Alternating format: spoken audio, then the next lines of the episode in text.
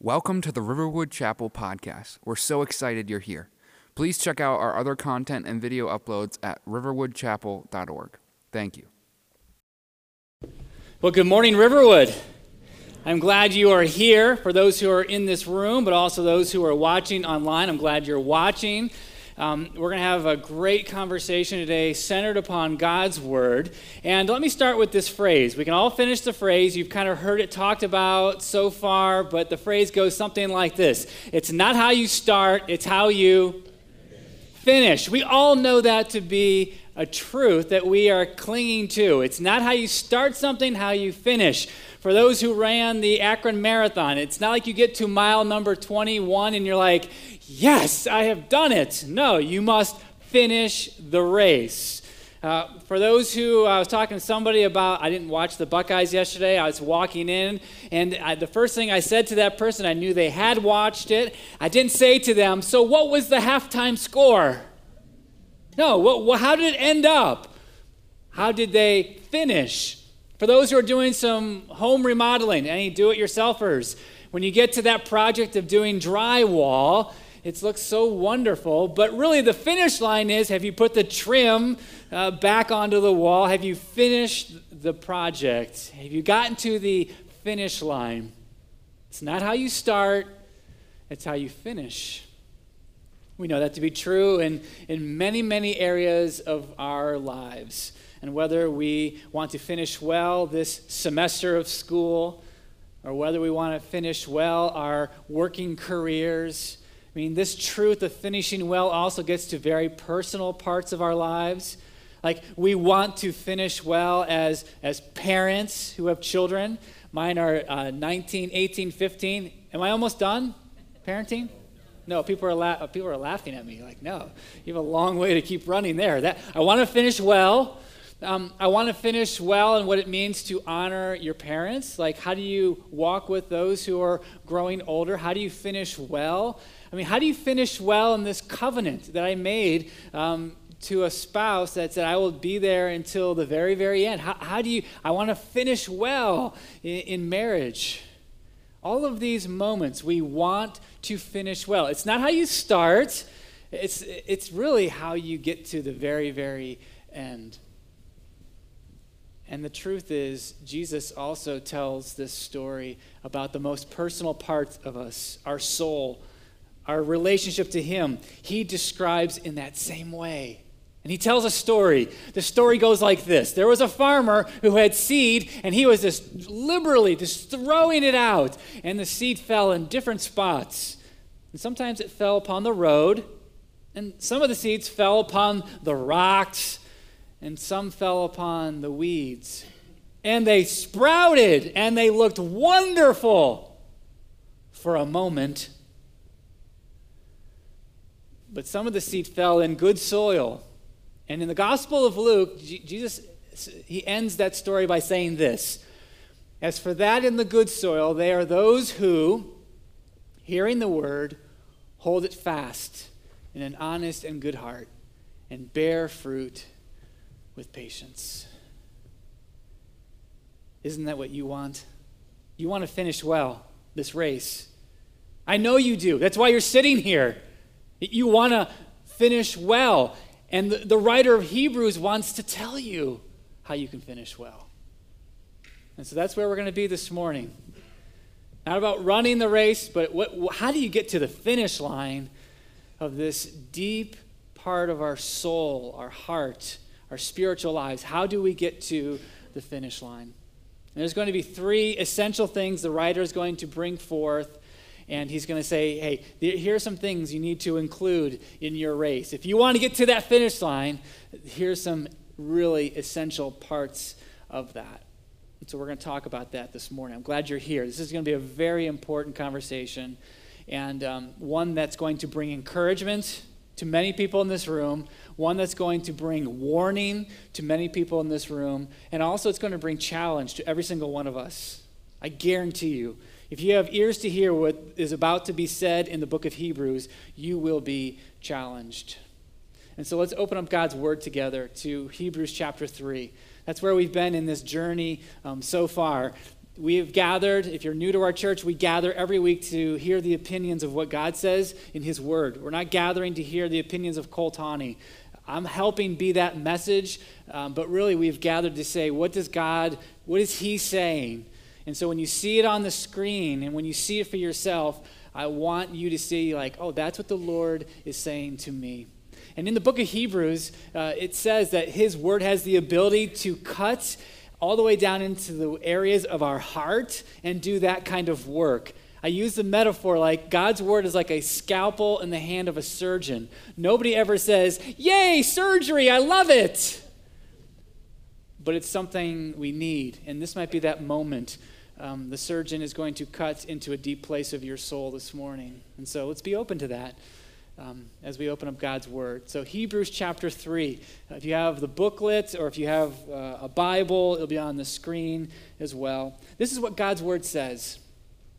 Therefore, holy brothers, you who share in a heavenly calling, consider Jesus, the apostle and high priest of our confession, who was faithful to him who appointed him, just as Moses also was faithful in all God's house. For Jesus has been counted worthy of more glory than Moses, as much more glory as the builder of a house has more honor than the house itself. For every house is built by someone, but the builder of all things is God. Now, Moses was faithful in all God's house as a servant to testify to the things that were to be spoken later. But Christ is faithful over God's house as a son, and we are his house if indeed we hold fast our confidence and our boasting in our hope. All right, so as we read the first word of the passage, it's a good reminder for all of us. He says, therefore. Therefore is a linking word. And many times I know we like to dig deep into these words and parse them out but the writer is reminding us that it, there is a flow of argument that is happening here. Therefore, he wants you to know what happened in chapters 1 and 2. So now he can say, therefore. And what has happened in uh, the first couple chapters is that, that Jesus, he's reminded us, he is the spoken word of God greater than, that's the, the series theme, that Jesus is greater than, greater than angels. We saw that in, their, in, in his power, in his position as the one who is the, the founder of our salvation. And here we go again. That theme is being, uh, again, pressed into us that he is much more greater than. And he's going to talk about Moses. And we'll get to that in a moment. All right, so the word in the text that the writer uh, wants the readers, uh, the brothers and sisters, notice what he says, the church is who he's talking to. He wants them to be finishing well. And in the first verse, in the ESV, he simply says, Consider Jesus. It's a little bit of an unfortunate translation because I think in our cultural English idea of consider, Consider is something very optional. Like you look at a menu, like, are you going to consider eating the enchilada or the taco? Consider that. Uh, who do you want to vote for? Consider these uh, different options. Uh, just consider, and there's really no strings attached. If it isn't your thing, by no means uh, should you go any further with it. No worries. That's how we see the word consider. That's not what's happening here in the text. There is a much deeper connection. For those of you who are looking at a, a NIV Bible, I think they do a little bit better job. And the translation in there says, fix your thoughts. Fix your thoughts. Think very, very carefully. Center down your minds. And there's a much more intentional and serious and deliberate idea there. Now, to get a sense of the word, Let's see how Jesus uses the word consider. Notice this out of the Gospel of Luke. Consider the ravens. They neither sow nor reap, they have neither storehouse nor barn, and yet God feeds them. In the Gospel of Matthew, why do you see the speck that is in your brother's eye, but do not consider, that's the word there, do not notice the log that is in your own eye? Fix your thoughts on these things, Jesus is saying. He's making really strong points about ravens and logs and eyes. And he's not saying, eh, consider these things. If it's not your, mm, don't feel it today, then don't worry about it. No, that's not what he's saying. That's not how he's, how he's using the word. He's saying something that should saturate our ideas, that should dominate our minds. And so, for the original audience, it seemed as if they were fixing their thoughts. They were dominated by the idea of a hero in their past. Who was it? Moses. Moses. Why were they so infatuated with Moses? I'm going to show you a picture of, I think, the reason why. This is Michelangelo in the 1500s, sculpted this, and it is called Moses. And you can notice in one hand he has uh, the tablets in his right arm. In his left arm, he has a very pastoral bicep showing. Do you notice that? You notice that? It's funny, people laughed last hour too. I don't know what that means. Anyway, so you can tell he's sitting and he's looking off in the distance, like, I'm ready to go and do. I'm ready to lead people into the Red Sea and all beyond. And this is why the people loved Moses. He was the greatest prophet, the greatest. I mean, he led them out of Egypt. He was their lawgiver. He was the one that did so many incredible things for them. And at the very, very end, the synopsis of Moses is this that no one ever performed the awesome deeds that he did in the sight of all Israel. No one. Hero! And they were infatuated. He captured their thoughts. They had fixed their thoughts on Moses and the law and how wonderful and now, the writer of Hebrews is about to step on some toes. Back to the verses. You notice what he says. He says, Yes, um, Moses was very faithful. Uh, I'll give you that. But Jesus is greater. Jesus is greater. And to drive this comparison even further, he uses a metaphor. He says, um, Moses is like the servant of the house culturally. You would have had someone who would welcome guests, who would wash their feet and do all of the menial tasks. Okay, that's he was very faithful. Moses is kind of a servant in this story. But do you know who Jesus is? He's the Son. He's the one who has uh, the connections to the Father, uh, importance, their status, there's power, Moses was glorious, but nothing compared like Jesus. One commentator said it this way I think this is really fantastic. Moses gave the message of God to the people, but Jesus is the message. He's just a messenger of the one who is the message. And so they were fixing their thoughts upon Moses. 2,000 years later, what are you fixing your thoughts on? Maybe even onto your smartphone. Fixing our thoughts, fixing our attention. We are so glued. That's one example. Maybe you have fixed your thoughts to your political heroes. Oh, yeah, and I'm going to vote for, and they're going to bring this change, and this is going to be great. And or maybe you have fixed your thoughts to some kind of American dream. If I only owned this, and I had that, and we have fixed ourselves in our culture to all of these heroes, and they dominate our thoughts, they dominate our time and our affections. All of these things of herodom.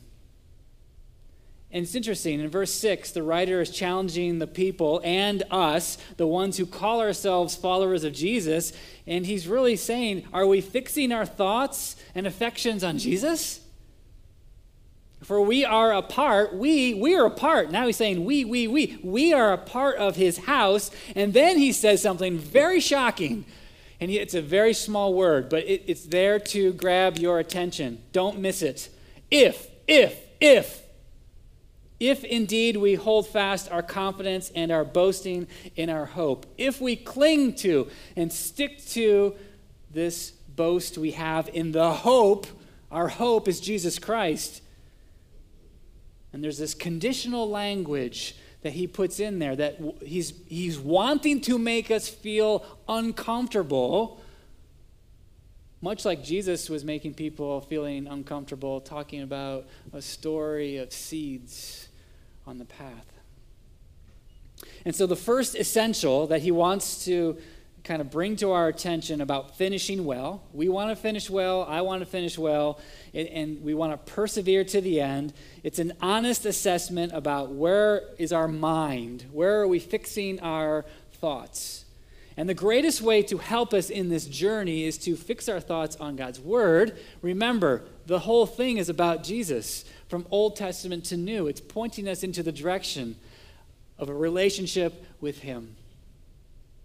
Very rarely do I ever have somebody in my office saying, I am deeply invested in God's word and I am wandering far from Him. That combination rarely happens, just so you know. But what does it mean to fix our thoughts upon Him, our minds upon Him? And so, point one is this if we want to be people who finish well in faith, which I know we do, are we consistently fixing their thought or consistently fixing their thoughts on Jesus Christ? And the question really is are you? Like are you really? Are you invested in his word? Are you invested in fixing your thoughts upon him? When you get up in the morning, are you giving him thanks? Are you spending time with him? Or are we infatuated with the heroes and the idols of our lives? Hold fast our confidence and our boasting in our hope, the seed that perseveres. You want to finish well. All right, point one. Point two, let's see it in the text, verses 7 through 12. It continues on. Therefore, as the Holy Spirit says, Today, if you hear his voice, do not harden your hearts, as in the rebellion, on the day of testing in the wilderness, where your fathers put me to the test and saw my works for 40 years. Therefore, I was provoked with that generation and said, They always go astray in their heart. They have not known my ways. As I swore in my wrath, they shall not enter my rest. And the writer says to the church, Take care, brothers, lest there be in any of you an evil, unbelieving heart leading you to fall away from the living God, leading you to fall away from the living God. All right, so once again, uh, as one commentator said, Hebrews is the most Old Testament, New Testament book. He's leaning into our understanding of the Old Testament often. And here's another example. He's quoting much of Psalm 95. You can go back and kind of see, like, oh, that was a psalm that was really challenging people to not have hard hearts. And the context of that, it really is even going back even further into uh, the book of Numbers. And it, he's telling the story of the desert years. You remember the, the glorious moment when, when Moses led them from Egypt? Yes, here we are. That then turned to a lot of these words here rebellion, testing, generations that went astray from God in their hearts. And the end of the story for the wanderers in the desert was that many of them had hard hearts that didn't persevere in the desert moments. They did not make it to the land of rest. That's the whole point of these verses. They didn't, they didn't persevere, they didn't finish well.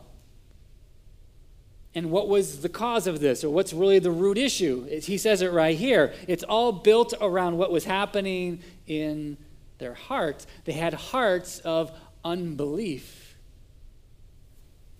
Which then leads the writer in verse 12 uh, to talk about that same truth with his congregation. And he's using that same illustration. Ah, yes, the desert years, like life we're living a lot of our years right here in the desert years. They're hard, difficult, a fallen world, broken. Where's God? There's rebellion that wants to seep in. There's going astray that is tempting. There is sin that is plaguing.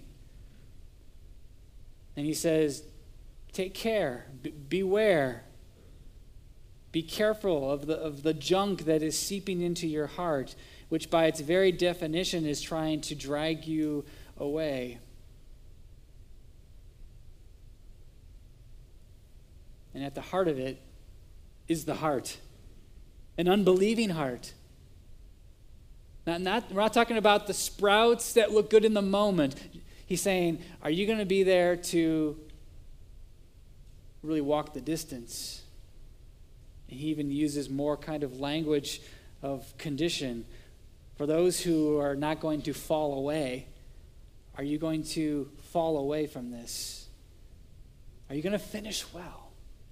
All right, so point number two is this people who finish well in faith have hearts that believe in Jesus. And I know what you're thinking. You're like, I believe in Jesus. Of course I do. I want to pause and just pull over because the way the New Testament uses the word belief might, again, be a, a way that you might not connect with the idea of belief. Belief is getting the right answers on the test, crossing off things on a list. Oh, I believe that. I believe that. that, that, that. All right, I'm done, right? I believe. That is not how the New Testament uses the word belief, just so you know. The idea of belief is intimately connected to, yes, uh, understanding truths that then lead to an action of obedience. Those two things are intertwined, they're almost assumed to be true. Like if you, you believe this, you will do it. It's not just mental assent and then you do whatever you want. These two things of, of mind and heart then carry through to our actions. Jesus would say this often If you love me, you will obey my commands. The Apostle Paul in the book of Romans often uses the wording of obedience of faith. He winds these things together. It isn't as if our, our faith is based on what we do, but it is the outpouring of what God has done in us. When we have a relationship with Him, we are transformed. We are new. I mean, the metaphors go on and on and on of how we are to be different. An obvious example of this is, a, is what's going to happen this afternoon in this room. This afternoon, we're going to be doing a wedding in here. It's going to be a beautiful moment. A young couple, they're going to stand up here, right here, and they're going to look each other in the eyes, and they're going to say promises. Till death do us part. In poverty and in wealth, and when we're healthy, when we're not so healthy, I'm going to be there till the end. And they're going to say these things to one another. But we know that the belief of that isn't what is going to happen in this room this afternoon. The belief of that is going to be what's going to happen a month from now, a year from now, 10 years, 20, 30. That's the, the belief part of it. Are you going to actually be there to do these things that you are promising to do? See, it's not just about saying the right things and then doing whatever you want, it's about living it out And so this is this idea, um, this, this thought that people who finish well in faith have hearts that believe in Jesus. If you're going to finish well, do you have a heart that a heart of belief? The question is, do you? And as Jesus would say, uh, as the seed is sprouting and growing, there's fruit that is bearing from the vine. Again, these are things that Jesus reminds us of. The Apostle Paul, the New Testament. You're going to finish well? Are you going to finish well? Then there's something about your mind and there's something about your heart. Be careful. Watch over these things. But then there's a third one. This one's very exciting. Verse 13, notice how he continues. He says, But, but, but, but exhort one another every day as long as it is called today, that none of you may be hardened by the deceitfulness of sin.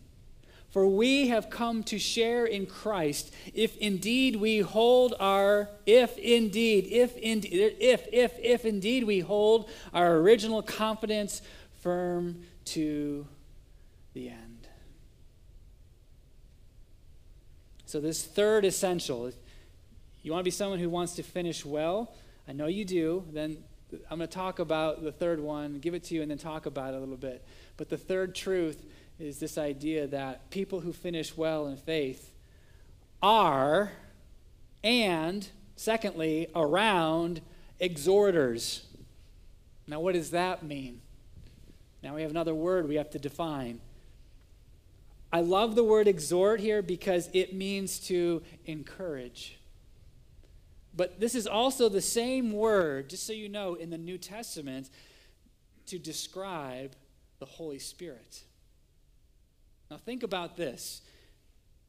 I am not saying that you are the Holy Spirit, but I am saying that when you trust in Jesus Christ, the Holy Spirit now dwells within and you are now led by the Spirit.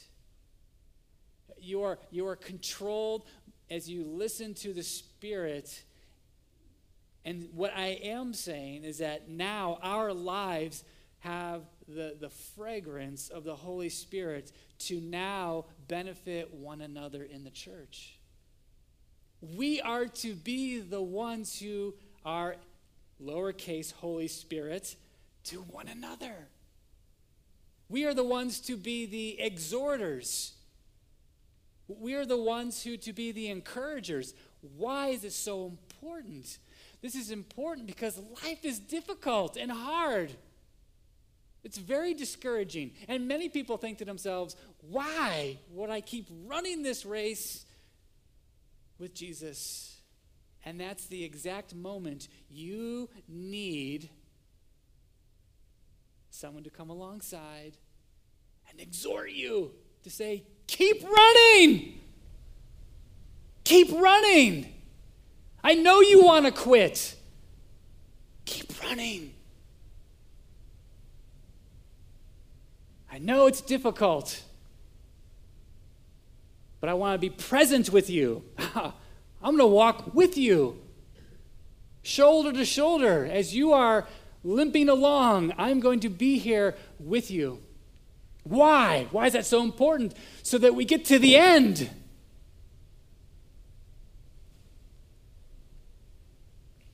It's, it's too easy just to be the sprout that looks great for a moment and then checks out. What does it mean to finish well? And that's why here at our church we talk about getting into a group of people to grow together and why that is so important. Now you know why. Here's a great reason to be around others who can encourage you in the race that is very difficult to run. If you're going to run it by yourself, there's a lot of discouragement and wandering. We need the community, we need each other, the brothers and sisters of the church young and old, multiple generations. Last hour, I, I looked at a woman and I said, Thank you. She's 87. I said, Thank you for running the race. We need those people out ahead that are saying, Come on. But the reality is, I don't know when that next moment is going to be when the race will end. I'm looking over here at very a lot of young people. I don't we can't guarantee they're going to make it to 87. So how do we how do we care for finishing well now? We surround ourselves with exhorters. At the same time, look to see how we can exhort one another. And even pastors need exhorting. I will tell you, one of the most discouraging moments of my week is Sunday afternoon. I don't know why, but every Sunday afternoon I think to myself, well, that was the biggest waste of time. I'm sure nobody was listening. And the enemy keeps whispering into my ear these things.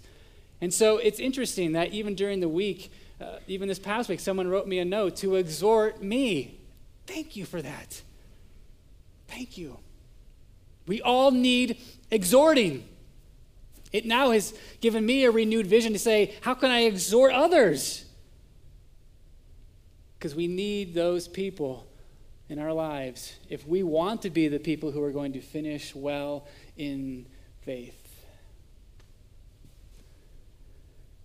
It's not how you start, it's how you finish. So I'm going to end with one story. In high school, I was part of a great youth program, great church.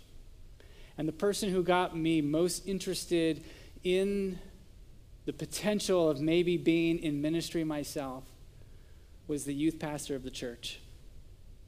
Spent time with me, allowed me to lead Bible studies and encouraged me to share my faith with my friends and incredible moments that then spurred me on to really consider this thing of ministry in college.